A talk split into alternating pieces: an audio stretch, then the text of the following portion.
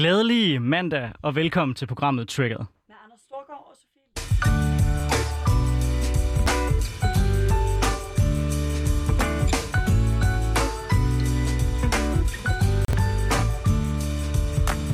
Ja, så er vi tilbage igen i programmet, hvor vi hver anden mandag drøfter de store debatter, der er i vores samfund, har nogle spændende gæster med, og forvent de emner, der trigger os allermest. Ja, og vi er jo netop startet her om mandagen. Det er fra klokken 10 til 12 hver anden mandag. Øh, bliver I vildt nysgerrige på det, så ligger der en masse gamle programmer på vores podcast øh, fra alle de søndage, hvor vi har sendt. Men i dag har vi taget lidt, øh, lidt, lidt temaagtigt program med for den her mandag. Ja, vi har nemlig valgt at tage nogle finalister fra DM i debat med. Og hvis der er nogen, der ikke rigtig er sådan helt skarp på, hvad DM i debat er, øh, så har jeg netop taget en ekspert med mig i studiet, og det er jo egentlig dig, Sofie, som jo faktisk har vundet DM i debat. Ja, det har jeg hjemme med mig. Der står en dejlig stor pokal øh, med masser af stavefejl i alle de navne, der er. Der står blandt andet, at den tidligere vinder er Andreas Voidinger. Øh, og dem, der kender ham, vil tænke, hvem fanden er det? Øh, og jer, der ikke kender ham, I vil nok tænke det samme. Øh, han hedder Andreas Weidinger, men generelt så er DM i debat en fed konkurrence fyldt med unge, øh, aktive, unge, der er aktive i den offentlige debat på den ene eller anden måde. Enten gennem ungdomspolitik, gennem ungdomsfagbevægelsen, elev- og studenterbevægelsen, eller generelt bare øh, unge mennesker, der blander sig, øh, som får mulighed for at konkurrere i at være Danmarks bedste debattør. Øhm, og det gør de cirka en gang om året. Øh, og så er der stor finale på folkemødet, og det kommer der også til at være i år. Det var der af gode grunde ikke sidste år, øh, hvor jeg vandt. Men øh, de, finder, de deltagere, vi får med i dag, de får måske lov at være med i den fin- øh, finale, for det er semifinalister, vi har inviteret. Hvad skal der så til for at vinde sådan en konkurrence? Øh, jamen, det er jo altid et godt spørgsmål. Jeg skal heller ikke give alle mine tricks her i radioen, og slet ikke, når to af semifinalisterne står foran mig. Men jeg tror, at det, der skal til for at vinde det her med debat, det er at have styr på sine argumenter, øh, være god på en scene, øh, og så øh, er en vigtig, vigtig ting, som jeg egentlig sætter pris på, men som måske vi kan diskutere en anden gang, om kommer lidt over af og til. Øh, men en vigtig, vigtig ting i det her med debat, det er ikke at øh, lyde politikeragtigt. Og det er altså noget, øh, jeg må indrømme, jeg sætter virkelig meget pris på, for der er ikke noget mere kedeligt, end at høre nogen slå op på side 2 i partibogen, og så bare læse højt. Jeg er fuldstændig enig. Øh, Jeg synes, det er noget af det, der plejer at smadre de hvad hedder, politiske debatter, og noget af det, jeg synes, der er fedt øh, ofte ved de gæster, vi har herinde, det er egentlig, at de er gode til at gå ud over det, som nødvendigvis deres parti mener, men at de simpelthen bare er ærlige om, hvad de selv mener. Det giver også bare en sjovere og en bedre debat, hvor man også kan lytte til hinanden. Men, hvad trigger dig? Hvad har du lagt mærke til den her uge? Øh, jamen, i sidste uge, der øh, tog regeringen endelig øh, de danske børn, som du og jeg har snakket rigtig meget om i det her deb- øh, debatprogram, øh, hjem fra Syrien. Og det fik ekstremt lidt medieopmærksomhed, fordi det, der løb med, med al øh, opmærksomheden, det var, øh, at man ville placere et øh, såkaldt udrejsecenter på Langeland. Øhm, og det trigger sgu mig. Både at det løber med opmærksomheden, men også at det virkelig lyder som om, at det altså, man har jo svært ved ikke at mistænke nogen for at placere den sag lige præcis dagen efter en ambition om, at det skal øh, overskygge alt, hvad der handlede om, at regeringen måske i nogens øjne et kort sekund virkede til ikke at være tør for en udlændinge. Øh, så kan vi diskutere, om man kan kalde noget en sag om danske børn i Syrien udlændinge, men det er en helt anden debat. I dag vil jeg gerne diskutere, hvad fanden det handler om, når vi øh, snakker, får så stor en debat om et udrejsecenter placeret på Langeland. For det, der skete, var jo, at øh, SF valgte at bringe regeringen i mindretal. Det er ret sjældent en mulighed, øh, støttepartierne har i de her øh, udlændingepolitiske sager, som de ofte er uenige med regeringen i. Men i det her tilfælde var det faktisk muligt, fordi højrefløjen heller ikke synes, der skulle ligge et udrejsecenter på Langeland. Og derfor er vi nu endt der, hvor det ikke ligger der. Men debatten derhen har været øh, enormt frustrerende, synes jeg. Den har været øh, enormt meget præget af sådan en øh, not in my backyard-logik, øh, som jeg synes er enormt frustrerende, fordi de her mennesker er her. Vi har nogle mennesker i Danmark, der er her på tålt ophold, fordi de ikke kan blive sendt hjem, fordi de øh, kommer fra et land, som ikke vil tage imod dem, eller som, øh, hvor de vil blive øh, tortureret eller slået ihjel, eller hvad ved jeg, hvis vi vælger at sende dem hjem. Øh, og derfor bliver vi nødt til at finde en løsning, og så bliver den der not in my backyard øh, tilgang virkelig frustrerende, synes jeg. Og jeg ærger mig enormt meget også over, at vi taler om de her mennesker øh, på sådan en meget øh, fremmedgørende måde, og det er der skulle også folk på min egen fløj, der gør. Øh, det her er folk, der har ud, afsonet deres dom, øh, og altså er blevet udvist, men ikke kan udvises. Øh, så det, der trigger mig, det er, at vi er så dårlige til at finde en løsning på et problem, vi har, som er, hvor skal de her mennesker bo? Fordi problemet lige nu er, at de bor det samme sted som helt øh, almindelige, skulle jeg til at sige, afviste øh, asylansøgere på Kærshovedgård i Midtjylland. Øh, og det skaber noget utryghed, både for beboerne på Kærshovedgård og beboerne rundt om Kærshovedgård.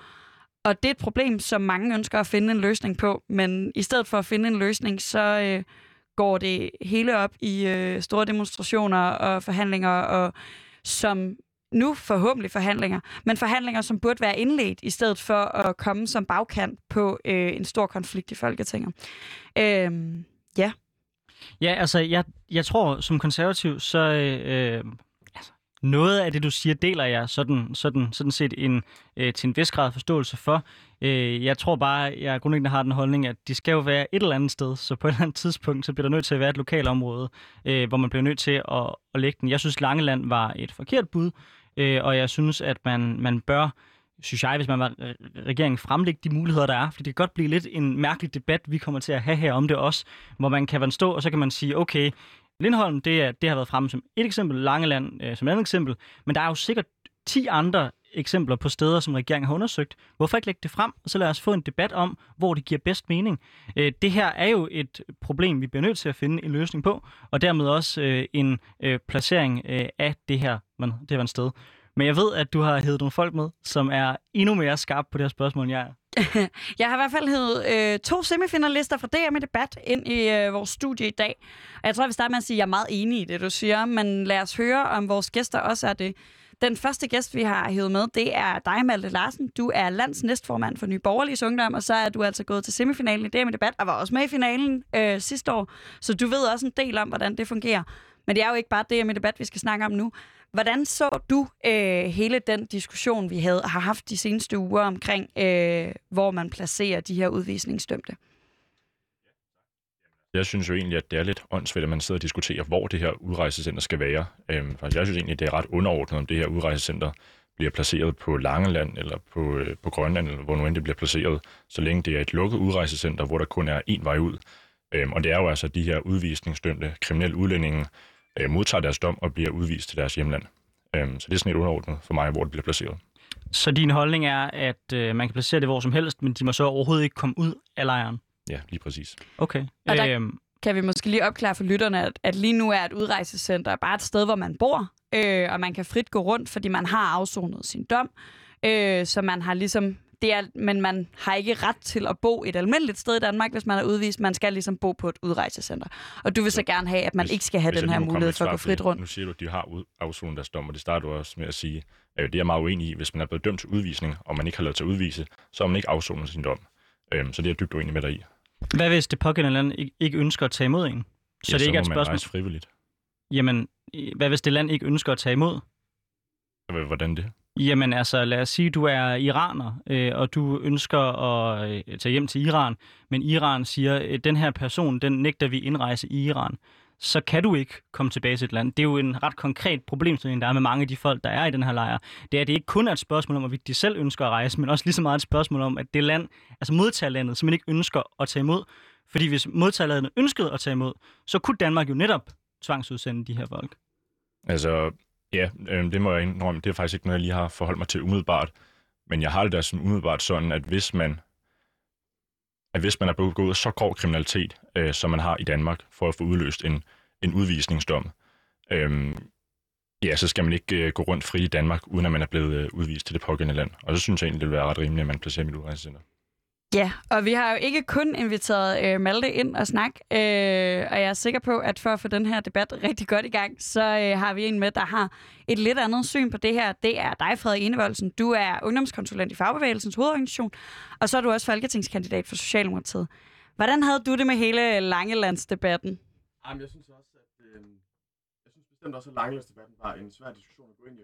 Dels fordi jeg har jo ikke stemt dørklokker, hverken ved Kærsudgård eller i Langeland, så jeg aner ikke, er der hul igennem? Nu var der hul ja, igennem. sorry. Nå, jeg ved lige, kan... vi havde lige en teknisk udfordring her. Ja, selvfølgelig. Nå, men som sagt, så, øhm, så synes jeg også, at debatten om øh, det her udrejsecenter har været rigtig svær. Og det er der flere grunde til. Dels så har jeg ikke stemt dørklokker hverken omkring Kærsudgård eller Langeland eller noget andet sted i Danmark for den sags skyld. Så jeg aner ikke, hvilket lokalområde, der vil være bedst givet ud til at kunne varetage den opgave, som det er for lokalsamfundet at have et udrejsesamfund eller et udrejsecenter. Men, men jeg vil sådan set også give Malte ret et, sted, et stykke hen ad vejen, fordi at hvis der er nogen, der er blevet dømt til udvisning, så er de jo først afsonet straf, når de er blevet udvist. Men der hvor kæden hopper af for mig, det er, at vi bliver nødt til at forholde os til, at det er nogle mennesker, som skal have et sted på den her jord. Altså vi kan ikke bare bilde os selv ind, at hvis vi vil det nok, så forsvinder de fra jordens overflade. Hvis ikke de er i Danmark, så rykker de et andet sted hen. Og lige nu har vi den fordel, at de her øh, dømte udlændinge, som skal sendes tilbage til, hvor de kommer fra, dem ved vi, hvor er, vi ved, hvad de laver, og de er sådan set også delvist frihedsberøvet i og med, at de skal være tilbage ved udrejsecenteret kl. 11 om aftenen, de skal have tilladelse til, hvis de skal overnatte et andet sted. Vi skal være rimelig sikre på, hvad det er, de foretager sig i deres dagligdag. Og alternativet til det, øh, og det du i virkeligheden foreslår, Malte, ved at vi bare siger, øh, frivilligt, det er, at de kan tage til Sverige, eller tage til Tyskland, eller et andet sted, og så aner vi ikke, hvor de er, eller hvad de laver. Og det er jo fordelen ved den model, vi har i Danmark i dag. Hvis jeg lige må rette på mit svar til tidligere til det spørgsmål, du stiller mig, Anders, så tror jeg umiddelbart, at hvis det er fuldstændig umuligt at lade dem udrejse, så tror jeg også, at jeg vil synes, det er rimeligt, at de bliver placeret på et normalt udrejsecenter. Øhm, hvis det er fuldstændig umuligt, men det er jo kun en lille minoritet, hvor det er fuldstændig umuligt. Men langt de fleste, der er det bare, fordi de nægter at udrejse, øh, på trods af, at de har fået en udvisningsdom. Øhm, og, og der synes jeg, at det vil være langt bedre at, at låse dem ind på et udrejsecenter, indtil de frivilligt øh, rejser ud. For deres straf er jo sådan set ikke blevet effektueret, øh, indtil de er udrejst. De har ikke fået deres fulde straf, indtil de er blevet udrejst eller udvist. Øhm, og jeg synes, at det er et ret sådan, basalt retsstatsprincip, at man ikke skal gå frit rundt i det danske samfund som voldtægtsmand eller morder, hvis man ikke har fået sin fulde straf. Ja, men det, det, det bliver simpelthen til at anfægte, den grundlæggende præ- præmis. Du har ret i, de har ikke forladt landet endnu, som er en del af det, som man også kender folk rent straffemæssigt. Men når man taler om at udstå en straf, så er det ikke et spørgsmål om, om du ønsker at gøre det eller ej, så er det noget, vi påtvinger dig. Og, Mm, den, del, din, og den del af din straf, som vi påtvinger dig, ja. det er, at du er i fængsel. Så hvis du taler om at, frihed, ja, og hvis du taler om at frihedsberøve Men altså, folk, den eneste årsag, til, til de ryger ud af landet, nu taler jeg lige færdig, øhm, så er du netop ude i, at det er et spørgsmål om, at du, du reelt set frihedsberøver folk potentielt set for Mm. evigt. Det Ja, har vi men- ikke rigtig nogen straffe i Danmark, der gør, og det er også Jamen, de derfor, har der er en de udfordring selv, i det Nej, her. det er jo ikke frihedsstraf. De har jo selv egentlig bare mulighed for selv at rejse ud hver eneste, må- hver eneste øjeblik. De skal bare gå op og sige, jeg er klar til at få min straf, jeg er klar til at blive udvist, og så er de frie. Øhm, og nu siger du jo, at det er jo fordi, vi ikke kan tvinge dem, og det er du fuldstændig ret i. Altså den eneste årsag til, at vi ikke tvinger dem til at forlade landet, det er jo af praktisk årsag, at det, at det er umuligt. Altså, og vi tvinger jo normalt folk til at udstå deres straf. Når en person bliver idømt ubetinget frihedsstraf, så tvinger vi dem jo fængsel. Det er ikke en mulighed for dem at undgå fængsel. Øhm, og det burde jo ideelt også være sådan med udvisning, at hvis du bliver idømt en udvisningsstraf, øh, jamen så skal du udvises. Øh, og det er så bare praktisk umuligt, og det er derfor, vi har de her udrejsecenter. Og der synes jeg så bare, at vi skal låse mindre og sige, at der kun er en vej ud, og det er, at du, får, at du modtager din fulde straf øh, i overensstemmelse med retsstaten, øh, og så er du så klar til at rejse på det tidspunkt. Og, og jeg, jeg, jeg, jeg kan godt forstå, at du kommer frem, det. Det kan jeg virkelig. For jeg synes også, der er noget problematisk i, at der er nogle mennesker, der er blevet dømt til udvisning, og så bliver de herhjemme. Jeg kan godt se dobbeltheden og den dualitet, der er i den problematik 100%. Men man bliver også bare nødt til at forholde sig til, at der er en stor gruppe af de her mennesker, som ikke kan. Altså, de kan ikke tage den der envejs med Ryanair til Irak. Det er simpelthen ikke muligt. Uanset hvor meget vi så ønsker, at det var det, der skete, så, så kan de ikke, fordi altså, de enten er forfulgt, eller de ikke kan komme hjem. Landet ønsker dem ikke. Der er krig og terror, hvor de kommer Nej, fra. altså, det- vi bliver nødt til at forholde det- os til, at det ikke er muligt i alle Nej. tilfælde. Altså det, det er en meget, meget lille minoritet, som... Hvor som stor er egentlig den lille minoritet? Jeg ved det ikke, men det er en meget, meget lille minoritet, som ikke kan rejse ind på grund af, at de ikke de får nægtet deres indrejse. Altså langt de fleste steder, hvor der er krig og så videre, så er det jo fuldstændig umuligt i første omgang at idømme en fængselsstraf, fordi det er i strid med EMRK's artikel 3 om refoulementforbuddet. Så det er ikke rigtigt. Altså hvis der er land med krig og så videre, så kan vi ikke udvise dem der til alligevel. Det er en lille minoritet af mennesker, som får nægtet indrejse af deres øh, hjemland. Øh, langt de fleste, det er simpelthen groft kriminelle, altså voldtægtsmænd og mordere, som nægter at lade sig udvise, mm. på trods af, at de er blevet idømt udvisningsstraf, og så nægter de bare at modtage deres straf. Ja, det er, det er simpelthen ikke enig med dig i, at det er en minoritet, fordi de lande, der er klar på at modtage deres borgere, der er det rimelig nemt for os at sende dem hjem. Det er nogle af de lande, vi har sender hjem til i dag. Den største udfordring, og det forstår man jo egentlig også godt, når man hører nye borgerlige tale i andre sammenhænge, at der måske er nogle lande i verden, øh, der øh, har den grundlæggende holdning til, at vi- de ikke har noget behov for at modtage nogle kriminelle borgere. har du, nu, har nu, du har talt vi, på, nu har vi lige haft, nu Har har du vi lige haft på, en hvor mange debat. af dem der er, der, der rent faktisk har Nej, men Vi har for eksempel ikke en udleveringsaftale med Syrien. Nej, men det betyder som- ikke, at folk ikke kan tage til Syrien. Det kan de sagtens, så der er rigtig mange, der frivilligt rejser til Syrien og bosætter sig der. Jo, men du har stadig en konkret udfordring, så når de står og banker på ved grænsen og gerne vil ind, hvis det land nægter, at de kan komme ind. Og det er det udfordringen Ja, er. så spørger jeg så bare, hvor mange af, de, af dem, der befinder sig på de her udrejsecentre, er vidderligt nægtet indrejse. Jeg tror, det er en exceptionel lille minoritet. Hvor mange- jeg, vil, jeg vil i hvert fald gerne give dig nogle af tallene så, Malte. For vi kan godt blive enige om, at selvfølgelig er der en problematik, når der er nogle enkelte, som ikke kan komme afsted. Men det er jo under 10 procent af dem, der bliver dømt til udvisning, som ikke bliver udvist med det samme, altså inden for det første år. Det er under 10 procent. Og andelen af udviste i Danmark er firedoblet over de sidste 15 år. Ja, Firedoblet. Det var sådan ikke det, jeg spurgte om. Jeg spurgte bare om, hvor stor en del af de her udrejs, hvad hedder Jamen, jamen, udvisningsdømte jamen spørgsmålet er også, er Men spørgsmålet er i lige så høj grad, for- hvor stort et problem er det, du tegner op? Fordi jeg, jeg synes, forstår det er et godt enormt lysten stort til at problem, tage... hvis vi lige pludselig har 150 øh, hvad hedder det nu, øh, voldtægtsdømte og mordere, der render rundt i et lokalområde i folks baghave. Det synes jeg er et enormt problem. Men det har, altså, nu, nu skal vi lige passe på, at vi ikke får det til at lyde som om, at det her er de eneste tidligere øh, dømte, der øh, render rundt. Det Men er jo sådan er, vores Sofie, og der er en meget, ret- meget, meget dramatisk Nu er det lige mig. Ja, men, men nu må du også lige lade mig her hurtigt. Forskellen er, at de her mennesker, de har ikke udstået deres straf. Der er folk, der, kommer, der får en straf, kommer i fængsel, og så er de løsladt, efter de har udstået Ja. deres straf. De her, de har ikke udstået Nej. deres straf. Det er fint. Men det, jeg prøver lige at gøre klart, det er, at vi lever i et dansk retssamfund, hvor det fungerer sådan, at man får en fængselsstraf, og når man har fået den fængselsstraf, så mener vi i udgangspunktet, at man er tilbage i samfundet og skal deltage i samfundet, når man har udstået sin straf. Det er rigtigt, der er en lille andel af den her straf, som de her mennesker mangler at udstå. Men det er jo ikke Jeg sådan, synes at vi er bilder os ind, andel. at det er den andel af straffen, der gør det afgørende for, om de her mennesker er de bliver Men jeg vil er gerne videre til vores... Malte? Jeg vil gerne videre til et øh, ret interessant spørgsmål i forhold til, fordi vi taler meget om de her kriminelle. Synes du ikke, det er meget, meget Ej, væsentligt? at- Malte, Malte? Nu, nu bliver jeg simpelthen lige nødt til at skære igennem her. Øh, I det her program, der har vi faktisk ret god tid til at snakke emnerne i, igennem. Vi får ikke nogen flydende debat, hvis du vil med at afbryde både værterne og øh, din moddebattør. Du skal nok få mulighed for at komme til ord, men du skal være med at afbryde, ellers bliver du nødt til at cutte dig af. Det er helt jorden. Men jeg synes godt, det går at sige, at det er en meget, meget lille andel af straffen at blive udvist. Jeg tror rigtig mange danskere Det er en uenighed, og det er så fint. Det er der masser af pladser af til i det her program.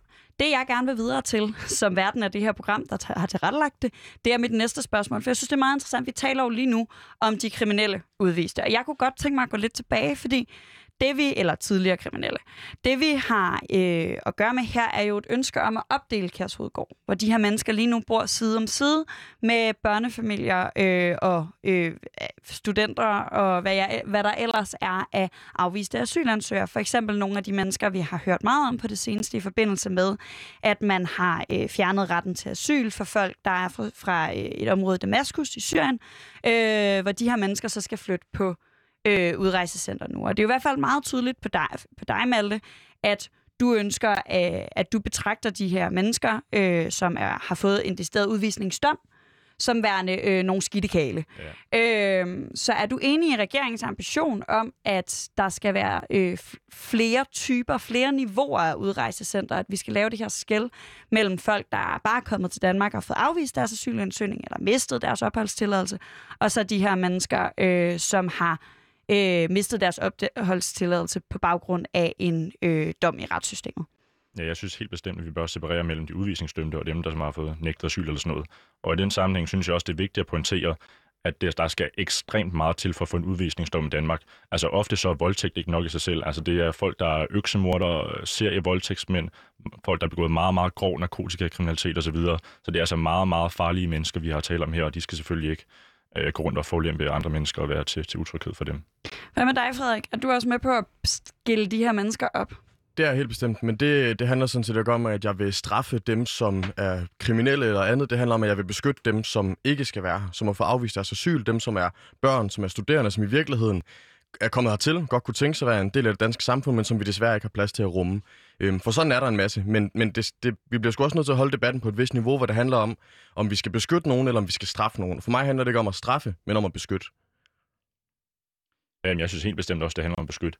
Det handler for mit vedkommende både om at straffe, eller nærmere om at presse de her udvisningsdømte til rent faktisk at modtage deres straf øh, og rejse ud også handler naturligvis også om at beskytte både dem, der er, som er fredelige mennesker på udrejsecentrene, og lokalbefolkningen rundt omkring de her udrejsecentre, som jo ellers kommer til at leve med en enorm stor frygt, hvis de ved, at der render voldtægtsmænd rundt i deres baghave. Men vil du så være med til de børnefamilier og de studerende, som jo faktisk ikke har gjort en flue for træde, men som skal tilbage til det land, de kommer fra? Vil du så være med til, at de har endnu mere frihed, at de i højere grad kunne bevæge sig frit i det danske samfund, at de ikke skulle tjekke tilbage til udrejsecentret kl. 11 om aftenen, at de sagtens kunne holde børnefødselsdag og gå i almindelig dansk skole, mens de var her?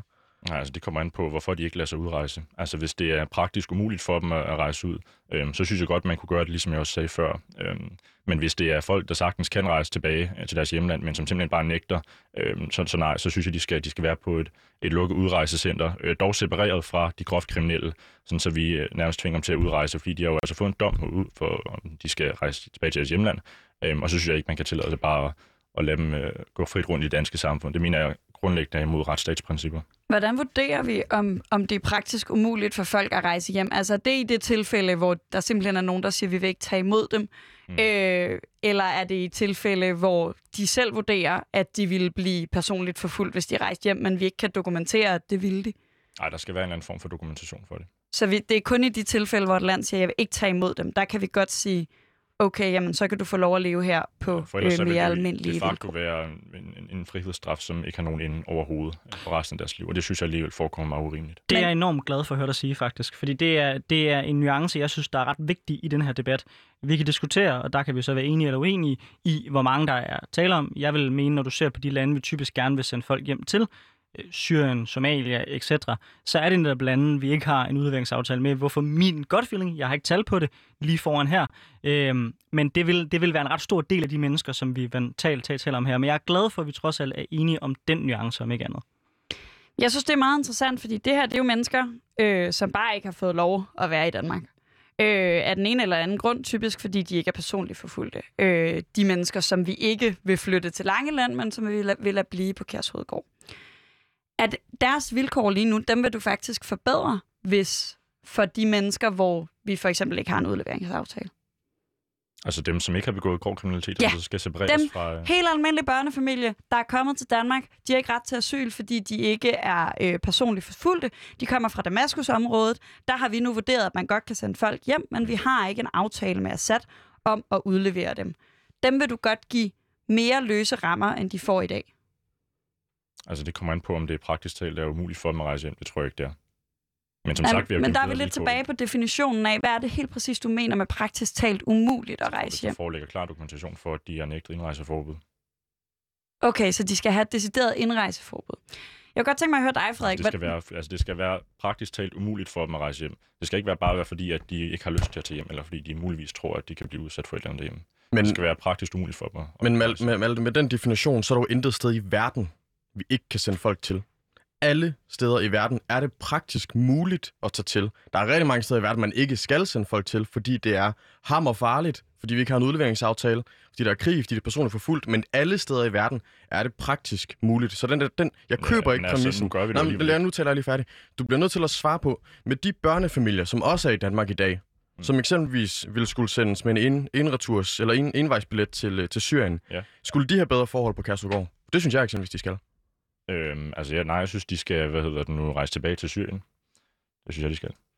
Jeg kunne godt tænke mig så at høre dig, Frederik. Hvad er det for nogle forhold? Du, nu har du nævnt et par gange, at vi har, de har sådan nogle... Det lyder meget som at være en teenager. Altså, jeg føler meget, det er sådan reglerne for en 13-årig, det her med, at så skal du være hjemme inden kl. 11, og hvis du sover ude, så skal du have sagt det til mor og far inden. Øh, og vi har jo også hørt om nogle af de her absurde tilfælde med øh, små børn, der ikke måtte få broccoli, fordi det var altså til de større børn, og hvordan der nu er. Øh, og måske ikke så meget handler om, at vi vil give folk ret til broccoli, men mere give folk ret til at øh, lave mad selv og sådan nogle ting. Hvad er det for nogle vilkår, du mener, at man...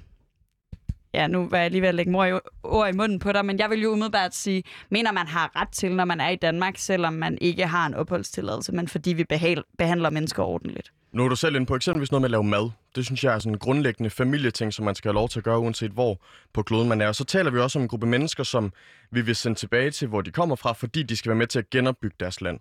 Og man kan kun være med til at genopbygge sit land, hvis man har en række kompetencer. Derfor synes jeg også, det er helt vildt underligt, at vi ikke lægger en større uddannelsesindsats for eksempelvis mange af de børnefamilier og unge, der, der, der bor på, på udrejsecentrene.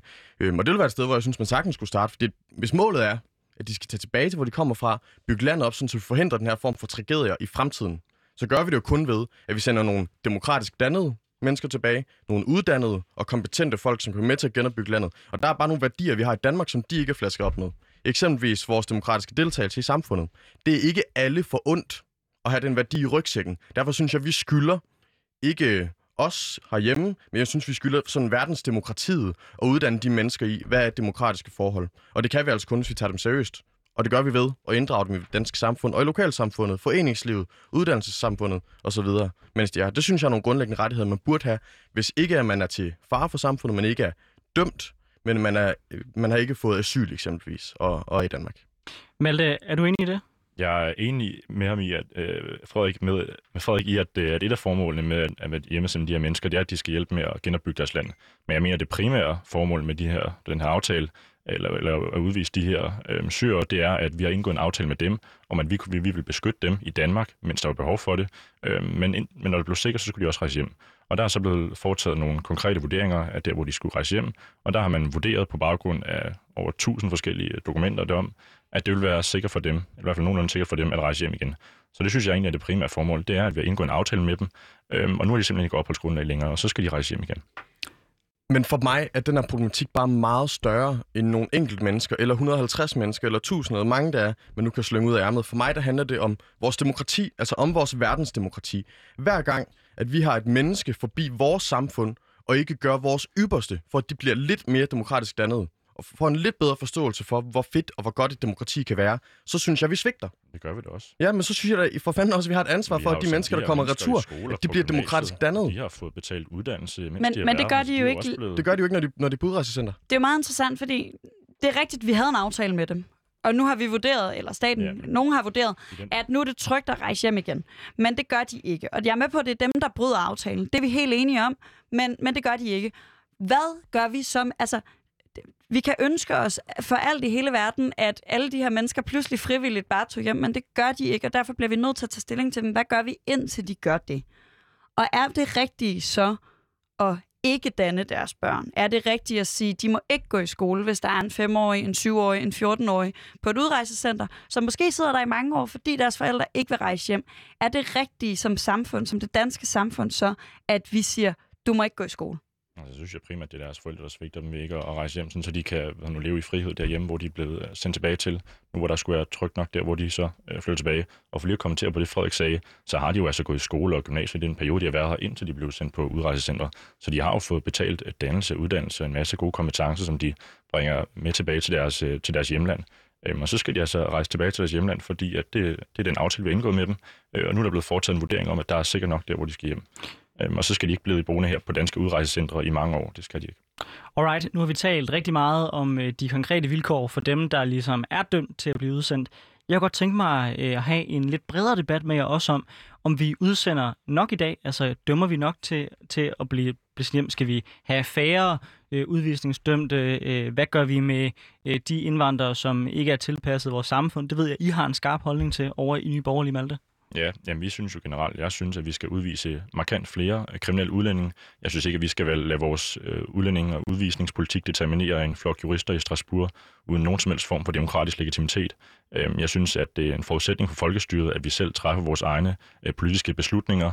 Øhm, så ja, jeg synes ikke, at vi skal lade, vores, øh, lade menneskerettighederne stå i vejen for udvisning, og eksempelvis lade være med at ud, udvise øh, meget, meget groft kriminelle udlændinge, bare fordi de har et eller andet familiemedlem i Danmark, øh, eller bare fordi de måske vil blive udsat for et eller andet hjemlandet. Øh, det synes jeg er ret øh, grotesk, at man på den måde går ind og undergraver det danske demokrati øh, og, og Danmarks øh, ret til selvbestemmelse.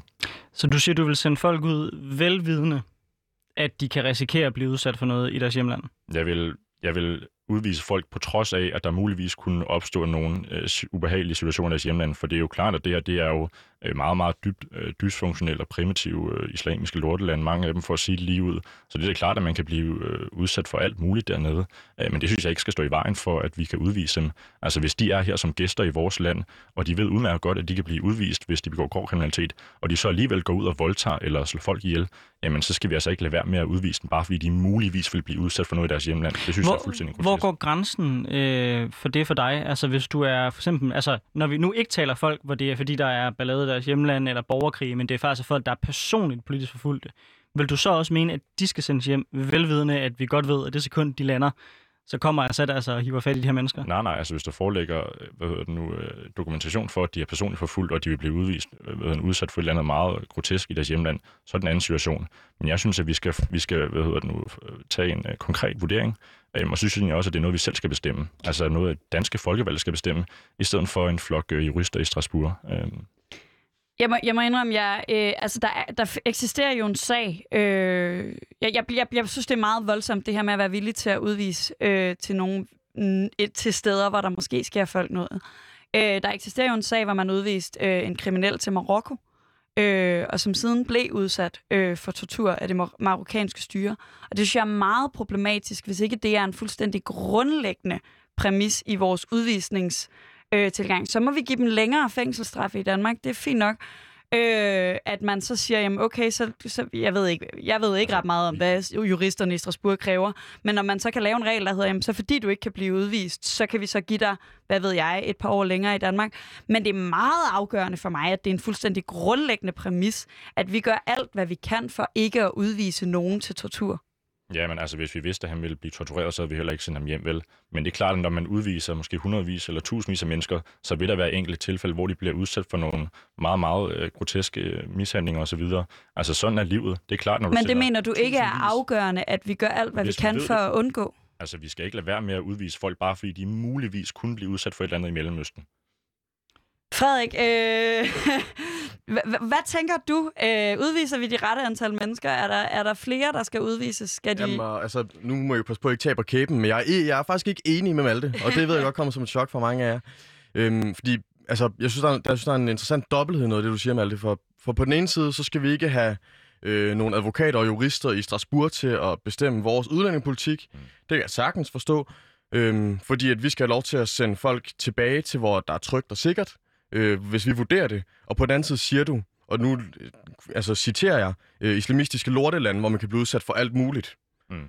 Hvis du kan sige, altså med tryghed i egen stemme, at de er det, altså at, at du kan sætte den definition på mange af de lande, Mm. så må du jo også give mig ret i, at så mange af de lande heller ikke trygge og sikre at komme tilbage til.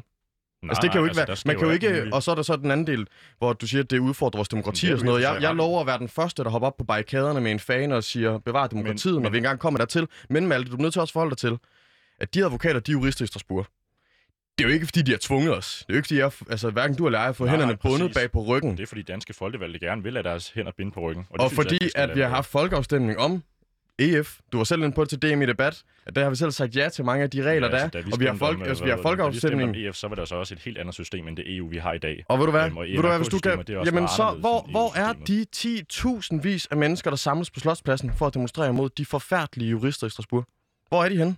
Ja, det ved jeg ikke, men jeg ser Jamen så er der bare måske bare heller ikke så stort et Jo, problem, jeg som tror, du der er maler op. Mange, jeg tror, der er rigtig mange, der går ind for Der er helt sikkert rigtig, rigtig mange, men jeg tror, der er mange flere, der synes, det er fedt. Danmark, der synes, at vi Men selv Malte- skal lov til at træffe vores egen politiske Men beslutninger. jeg tror, der er endnu det godt være, at de flere. ikke møder op på, på Slotspladsen, men ikke desto mindre tror jeg da stadig, at de har lyst til, at vi selv skal træffe vores egne beslutninger her. Og så kan de jo stemme på Nye Borgerliges Europaparlamentsvalg. Men jeg tror bare, Ja, der er endnu det er flere. Nu det taler er jeg. Nu er der bare endnu flere, tror jeg, der synes, at det er super fedt at få 750.000 arbejdspladser igennem vores medlemskab af EU. Det tror jeg, der synes, der er endnu flere EU, fedt. Frederik. Jeg snakker om E EMRK. Jamen, det ændrer ikke på, at de rettigheder har vi jo. Fordi vi har stemt ja til det. Altså, de rettigheder findes. Nej, altså, vi vi behøver har selv ikke at være ja. medlem af, vi behøver ikke at tilslutte os EMRK. og behøver ikke, men det har vi jo gjort. Bare fordi vi er medlem af EU, og vi fraviger i forvejen nogle bestemmelser fra EMRK, navnlig om samvær mellem børn og deres forældre. Så nej, vi kan bare vedtage i Folketinget. Vi vil ikke lade vores udvisningspolitik blive determineret i Strasbourg. Vi fraviger EMRK's forbud mod refoulement og EMRK's artikel 8 øh, i, udvej, i udvisningssager, øh, og det er det. Hov, Og Malte, Malte nu, nu er bliver jeg lige nødt til lige at være skarp på det her.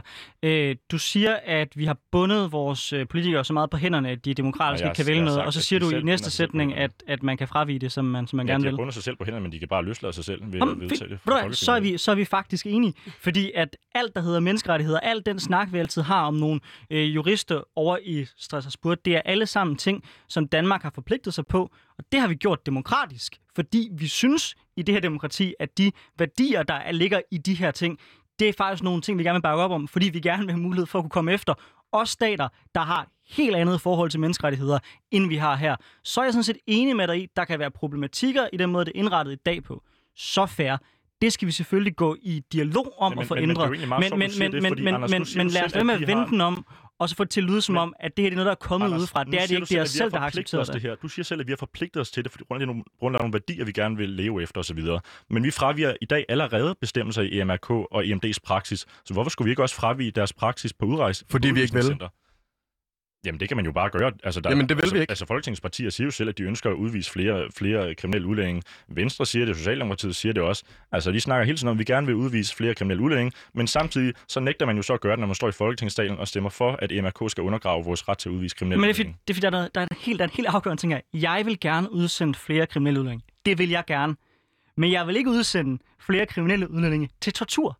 Men man kan godt have begge de to holdninger på samme tid. Ja, at vi skal arbejde aktivt for at sikre, at vi har nogle er med udleveringsaftaler med lande, som Men- for eksempel men Somalia, Anders- hvor vi sikrer, at de her borgere de bliver beskyttet, når de kommer Men frem, Anders, er og altså ikke- samtidig sige, at vi gør ikke vold på de grundlæggende principper om, at vi ikke sender folk hen med sådan en, lad os sige, 10% chance for, at de ender med at få, ja, få skåret deres kønsorganer af. Der handler heller ikke om tortur, der handler det om, at de ikke kan blive udvist, fordi de har en eller anden fjern øh, familiemedlem i Danmark, som de jo ikke har haft kontakt til i to år, og så bliver de nægtet at udvise dem, bare fordi de har en eller anden øh, familiemedlem i Danmark. Altså, synes jeg er jo fuldstændig grotesk, at bare fordi man har en eller anden familiemedlem, så kan man ikke blive øh, udvist til ens øh, hjemland, hvilket man ellers er blevet dømt til. Og, og der synes jeg, det var åndssvagt, og, og det synes et flertal af danske politikere også, eller det, eller det giver de i hvert fald udtryk for. Øhm, og der har man alligevel den holdning, at Nå ja, men fordi at øh, de hellige jurister i Strasbourg siger sådan, jamen så må vi hellere bare blindt følge dem. Og det synes jeg er fuldstændig åndssvagt, at vi har det sådan. Jeg skal ikke kunne svare på, om det er nogle hellige jurister i Strasbourg. Jeg synes det er meget fint, at vi øh, kun bruger udvisning som værktøj i de tilfælde, hvor det er meningsfuldt. Og for mig er der sgu også nogle, nogle pointer i, og det er en debat, vi tit tager, øh, om hvornår er man en kriminel udlænding. Og jeg er med på, at definitionen på papiret er, at man har statsborgerskab. Men er man født og opvokset i Danmark og har levet hele sit liv her, så synes jeg, det er rimelig vildt, at udvisning er... Øh, en del af repertoireet, når vi snakker straf, fordi jeg synes faktisk ikke, det er meningsfuldt.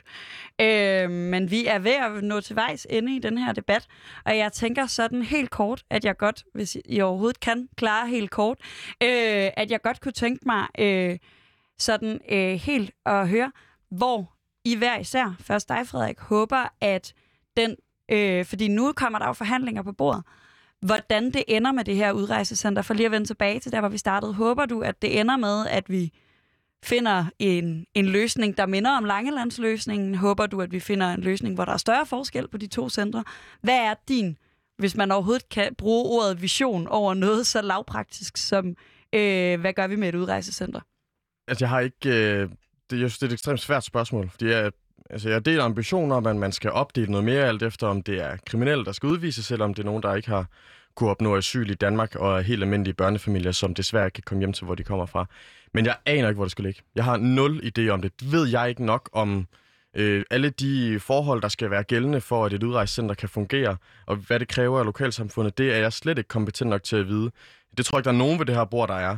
Øh, det tænker jeg, der er nogle kloge folk bag de tykke måder på Christiansborg, som har nogle meget større regnemaskiner, end den, der er på min iPhone, til at finde ud af. Og hvad med dig, Malte? Hvad er din drøm for, hvordan den her udrejsecenterforhandling ender? Jeg håber og synes, vi bør oprette nogle lukkede, øh, lukkede udrejsecenter for de her groft kriminelle udlændinge, hvor de sidder indtil de er villige til at modtage deres straf og lade sig udvise. Tusind tak, fordi I kom og debatterede det med os i dag. Vi siger tak til dig, Malte Larsen, landsnæstformand for Ny Borgerliges Ungdom. Det var en fornøjelse at have dig med. Ja, selv tak.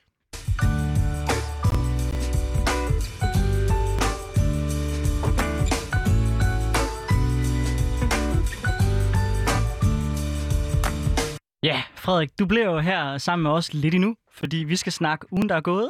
Det er sådan en del af vores koncept i det her program, at, at vi hiver øh, en af gæsterne øh, med os til en snak omkring, sådan, hvad er det egentlig for nogle store emner, der er op at vinde. Øh, jeg tænker, det mest oplagte at hive fat i, det er jo udflytning af arbejdspladser. Af øh, uddannelsespladser. Undskyld, ja, undskyld, uddannelsespladser, øh, hvor, at, hvor I jo er kommet med et udspil i Socialdemokratiet. Vil du ikke starte med at sætte nogle ord på, hvorfor det er en vigtig sag for jer? Jamen, for mig der handler det grundlæggende om, at øh, noget af det, som kan være med til at fastholde samlingskraften i vores samfund, det er, hvor vi placerer uddannelser. Vi kan jo se, at de steder, hvor der er en læreruddannelse eksempelvis, der er der også en højere andel af folkeskolelærer i de lokale folkeskoler. Øhm, der er jo en enorm stor forskel i, hvor mange timer man har i løbet af sin folkeskoletid, hvor man bliver undervist af en i gåsøjne land 4G'er, øh, som lige er kommet tilbage fra øh, backpackertur i Sydøstasien, og så skal tjene nogle hurtige penge. Øhm, og de kan være rigtig dygtige, og det kan være rigtig, rigtig godt, men jeg tror ikke, at det, det kræver øh, hverken læreruddannelse eller øh, uddannelsesvidenskab for at kunne sige, at selvfølgelig så kan man få bedre undervisning af en, der er uddannet folkeskolelærer, end en, der ikke er. Øhm, og det synes jeg er et meget konkret eksempel på, at det her med at udflytte nogle uddannelser til nogle områder, hvor der er meget uddannelsestyndt, øh, nogle steder i Vestjylland, øh, Svendborg, hvor der kommer en læreruddannelse eksempelvis, det kan være med til at styrke samlingskraften og sørge for, at man opnår en god folkeskole, uanset hvor i landet man bor. Så vil jeg give dig et konkret modeksempel. Øh, jeg bor på Frederiksberg. Der er stor mangel både på lærer og pædagoger. Øh, tror du, det bliver nemmere at få lærer og pædagoger, når man har øh, fjernet uddannelsen på Frederiksberg? Altså, nu, nu tror jeg ikke, at, at din mangel på lærer og pædagoger på Frederiksberg er enestående. Det mangler vi over hele landet. Det kan vi jo desværre se. Men vi kan så også se et andet eksempel med sygeplejerskeuddannelsen, man oprettet i Holbæk der kom jo ikke færre, der tog sygeplejerskeuddannelsen hverken i København eller Roskilde, fordi man oprettede en i Holbæk. Dem, der tog uddannelsen som sygeplejerske i Holbæk, det var jo øh, kvinder eksempelvis, som havde taget en anden uddannelse, som havde stiftet familie og ikke lige sådan fra den ene dag til den anden ville kunne flytte øh, rigtig, rigtig langt, eller pendle mega, øh, rigtig, rigtig mange kilometer hver eneste dag for at kunne tage en uddannelse. Så jeg tror simpelthen også, at det handler om, hvem giver vi mulighederne for at tage en uddannelse. Altså, du skal nok få de folkeskolelærer, der skal være på Frederiksberg. Der kommer i hvert fald ikke færre på Frederiksberg, at der også kommer nogen i Svendborg. Og det tror jeg, jeg synes er en meget vigtig pointe. Altså, fordi jeg er sådan set helt vildt enig i intentionen om at ville have flere uddannelsespladser. Øh, flere, eller nej, give flere mulighed for at få en uddannelse. Og det synes jeg er, er en rigtig sympatisk, god, øh, også sådan for vores samfund, øh, fornuftig tilgang. Der, hvor den lidt knækker for mig, det er øh, jamen i virkeligheden to steder. For det første, at vi i forvejen ser, at der er mange af de her øh, uddannelsesinstitutioner øh, i godsøjne ude i landet. Det er sådan super nederen øh, begreb at bruge, som har meget få ansøgere. Vi har for eksempel en udmærket ingeniøruddannelse i den by på Vestjylland, som jeg er lige nu er væk fra mig, som hedder noget med K. Øh, Kalundborg. Ja, Øh, jeg er ret sikker på, at det er Kalundborg, de ligger. Øh, men nu bliver jeg også i tvivl. Nå, never mind. Øh, vi har en god ingeniøruddannelse der, men der er meget få ansøgere. Der er cirka 40 ansøgere om året, fordi der ikke er, er et opland til det. Øh, og det vil jo ikke hjælpe at oprette flere. Men jeg, jeg synes, din, dit eksempel med, med Holbæks øh, sygeplejeuddannelse er enormt stærkt. Men det indebærer jo netop også, at vi får flere til at tage en uddannelse, hvor en del af det udspil, regeringen kommer med også, er øh, en dimensionering på det antal uddannelsespladser, der så må være i byerne.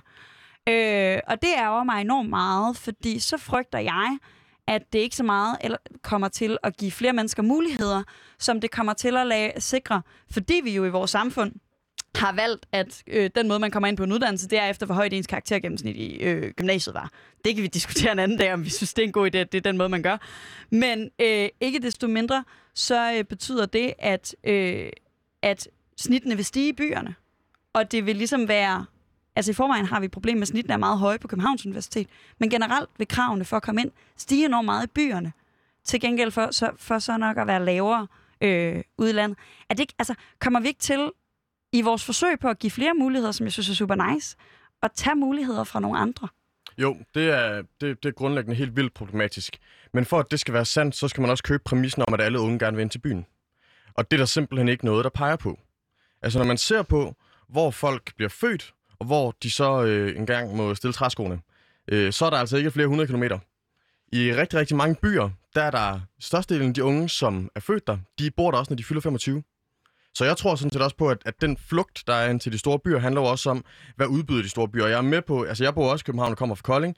Det var sgu ikke fordi, at jeg skulle læse et eller andet. Det var fordi, jeg synes, at det, København er en fed by, og der var en masse muligheder også, med der, var, der var kommer fra.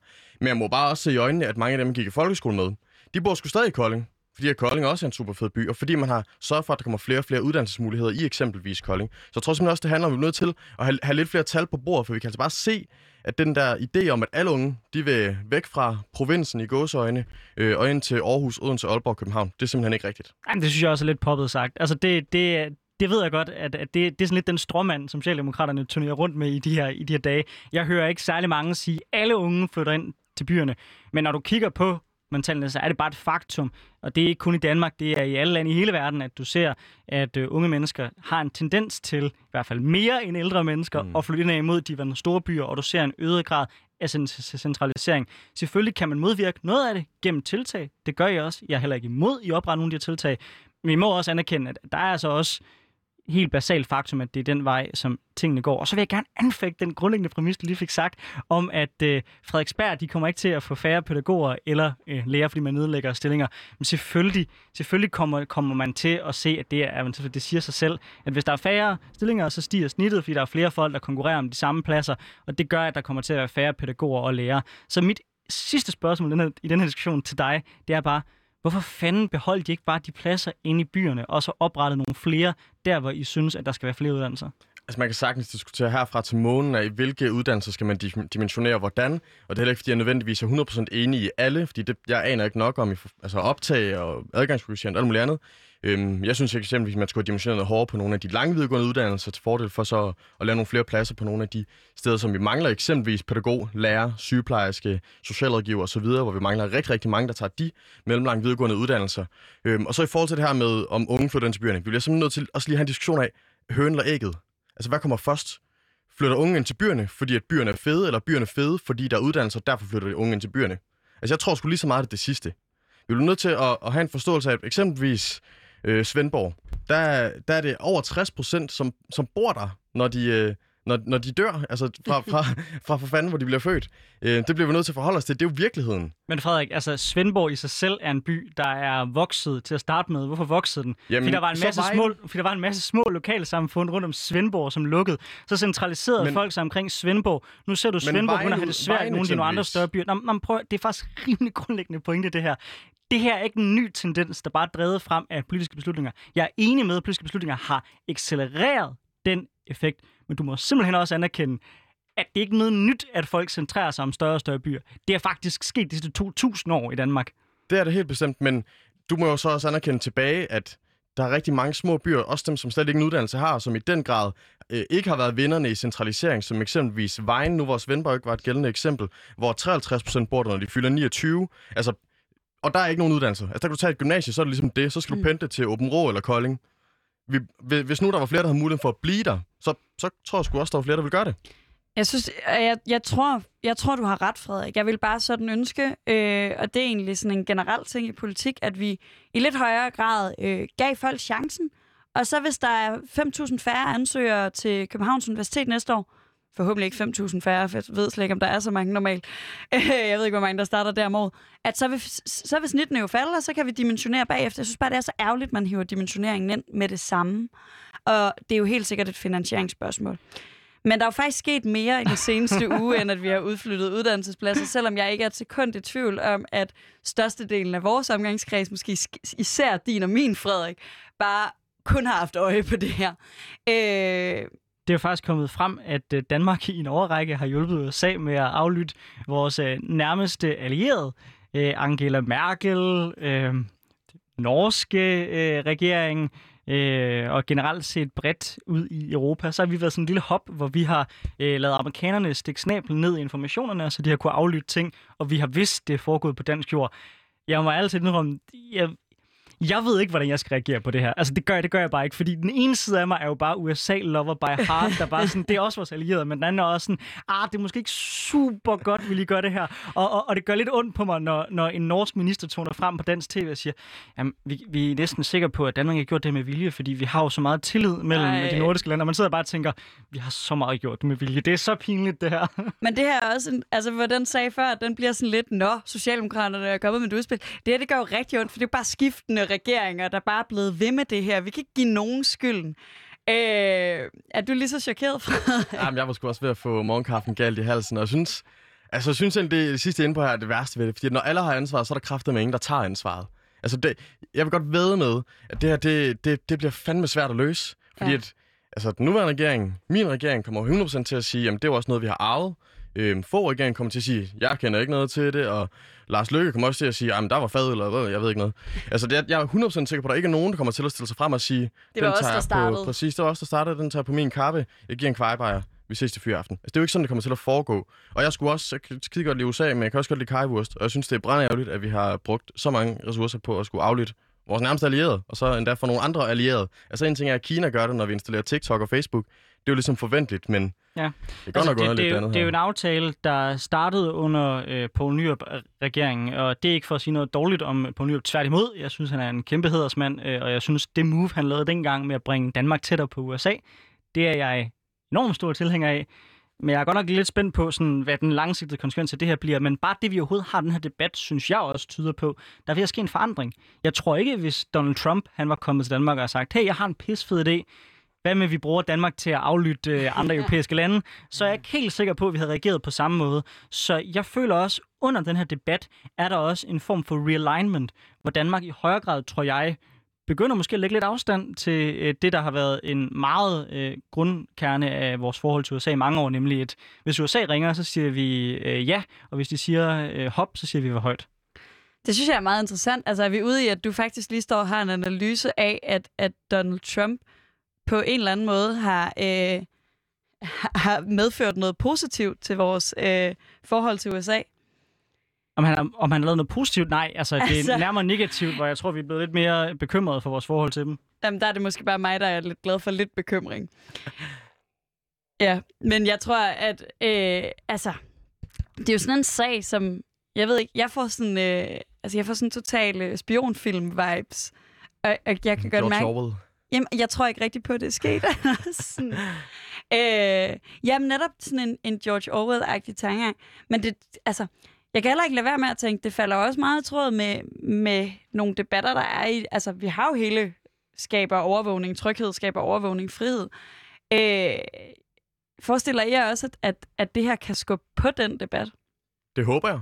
Altså, jeg håber, det kan skubbe på debatten. Jeg synes, at, at debatten om overvågning grundlæggende er for vag, og det handler sgu ikke om, hvor mange kameraer der er på, altså i lygtepælene og i storcentrene, men i lige så høj grad, hvem kigger med, når jeg skriver på Messenger, hvem øh, åbner Snapchat sammen med mine venner.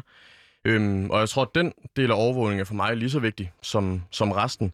Men jeg synes, der er noget andet på spil, når vi taler om en demokratisk valgt statsmagt, som går ind og overvåger andre demokratiske valgte stater, end når det er private aktører, som øh, altså på en eller anden måde igennem mange års benhårdt arbejde og lobbyisme har kunne snige sig ind i vores øh, dagligdag og kigge med på alt, hvad vi laver. Jeg synes, det er to forskellige ting, men jeg håber, at, at, den her, at det her eksempel kan være med til at bringe debatten af begge dele op.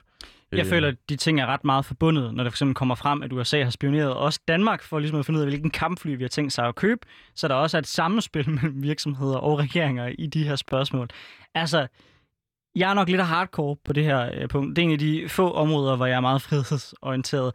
Øh, jeg synes jo, at alle beføjelser, øh, vores efterretningstjeneste har fået siden 9-11 skulle gennemgås igen øh, på en, med en vurdering, som simpelthen hedder, altså, øh, hvad er det blevet brugt til, hvor meget har det reelt set virket, giver det mening for os at fortsætte de her beføjelser, øh, og øh, kan vi se på at få, få, hvad kan man sige, ført det ind i mere normal dansk ret, hvor der skal en dommer ind over hver gang. Altså, jeg, jeg føler, der er mange ting, vi har lavet de sidste 20 år, som jeg tror, man har gjort mere i effekt, egentlig, at det rent faktisk var det, der var behov for øh, overvågningsmæssigt. Det aner jeg ikke nok om emnet til at, at kunne svare ja, hverken ja eller nej til, men du har da sikkert givetvis ret. Man må i hvert fald kunne konstatere, at du har ret så langt som, at der er private virksomheder, som har snablet meget langt ned i vores personlige informationer. Øhm, og så kan man diskutere, om det er værre eller bedre, når det er en demokratisk valgt statsmagt. Jeg synes i hvert fald, der er noget grundlæggende problematisk i, at man i Danmark har lavet det ske, og at vi ikke kommer til at have en eller anden person, der stiller sig frem og siger, jeg tager ansvaret, jeg tager skylden. Øhm, og de sager, hvor der ikke er en, der stiller sig frem og øh, får den næse, eller hvad det nu er, det ender med at give, der går det bare som oftest noget langsommere med at få problemerne løst. Det er sådan set det, jeg er mest bekymret for. i Frederik, du skulle komme et godt tip til vores, til vores lyttere, ikke i forhold til overvågning, men i forhold til generelt... Hvordan overvåger Jo, du bedst, Stig? faktisk, fa- faktisk, hvordan de overvåger den danske mediepolitiske verden. Øh, hvad skal folk holde øje med i den, den kommende uge? Hvad vil dit øh, bedste råd være? Hvad skal, hvad skal folk tænke, tænke over? Jamen, jeg synes, at man skal tænke over de diskussioner, der er af tjenestemandsreformen og så OK21. Det må være, altså efter et år med corona, hvor vi for fanden har set, at øh, der er noget personale, som virkelig øh, stiller sig forrest og virkelig tager en samfundstørn af de helt store, så synes jeg også, man skal holde øje med, øh, hvad sker der i den sag. Og hvis man gerne vil høre os og vores holdninger til det emne, så tror jeg, man kan tune ind på det sidste program, som, som, som vi lavede. Det ligger på Ja, Spotify. Gårsdagens afsnit. Ja, der, øh, der, der, der diskuterede vi netop det emne, så det er jeg selvfølgelig meget enig med dig i. Det synes vi virkelig var et godt tip, du kom med Det er der. godt. Øh, der kan vi i hvert fald også, øh, hvis man sidder og tænker, jamen hvad er uenighederne? De er i hvert fald i det afsnit. Øh, men tusind tak, fordi du ville komme og øh, diskutere både ugen, der er gået, og også, øh, hvad hedder det, hele øh, sagen om udvisningsdømte. Det øh, har været en stor fornøjelse, og vi glæder os meget til at følge dig i semifinalen i DM i debat. Og der glæder vi os selvfølgelig også til at følge Malte, selvom han er gået. Øh, som øh, er her i juni. Hvis man vil følge med i det, så er jeg ret sikker på, at man kan tune ind på Politikken Live, øh, som er en Facebook-side. Det er den 17. juni. Tak. Øh, så tusind tak, fordi du ville komme Selv tak. forbi og være med. Ja, der er ikke særlig længe, før vi skal over til nyhederne. Øh, men altså, først så lad os lige snakke lidt videre om, hvad der sker ude i den store verden. Jeg ved godt, at vi rører meget udenrigspolitik. Det sker typisk hver gang, jeg får mulighed for at tage ordet. Øh, Netanyahus tid er måske over. Ja, det er... Øh, jeg, jeg må indrømme, at jeg jublede, og så kommer jeg tilbage. Øh, eller så, øh, så gik det op for mig, at der er ingenting at juble over. Øh, måske er det en meget korruptionsanklaget øh, mand trods alt ikke kan få lov at have så meget magt længere. Øh, men, øh, men det bliver jo bare en endnu mere højreorienteret og endnu mere palæstinafjendsk hvis det overhovedet er muligt, så vidt det ser ud. Ja, jeg, jeg tror, jeg er lidt svært ved at gennemskue præcis, hvorfor det er, at han så gerne vil af med Netanyahu, fordi det virker næsten til, at han er længere til højre end Netanyahu på mange punkter. Altså, han går ind for, at Palæstina engang skal have nogen form for stat, og bosættelserne, dem kan man nærmest ikke få nok af. Øh, så det bliver meget spændende at se, hvordan han skal hænge ud sammen med socialistiske og arabiske øh, par partier. Min bedste analyse, det er, at øh, de får skubbet Netanyahu af, af pinden. Så går der maksimalt et halvt år, øh, så springer han væk fra den koalition, og så laver han samarbejde med de andre øh, højrefløjspartier derovre, og så får vi desværre en endnu værre politik, end vi allerede har på det her punkt. Ja, det vil i hvert fald ikke undre mig, og jeg må indrømme, jeg synes, at... Øh at det er... Ej, jeg forstår sgu godt, at man alle sammen kan samles om at smide en korruptionsramt, øh, altså en så korrupt politiker som Netanyahu øh, ud, og så må man ligesom deal med det faktum, at der er et øh, altså fuldstændig absurd højreorienteret øh, flertal i det land, øh, som jo engang havde masser af venstreorienteret. Øh, men vi nærmer os nyhederne, og det betyder også, at vi nærmer os næste time. Ja, øh, og i næste time, der kommer vi til at diskutere ydelser er de for høje?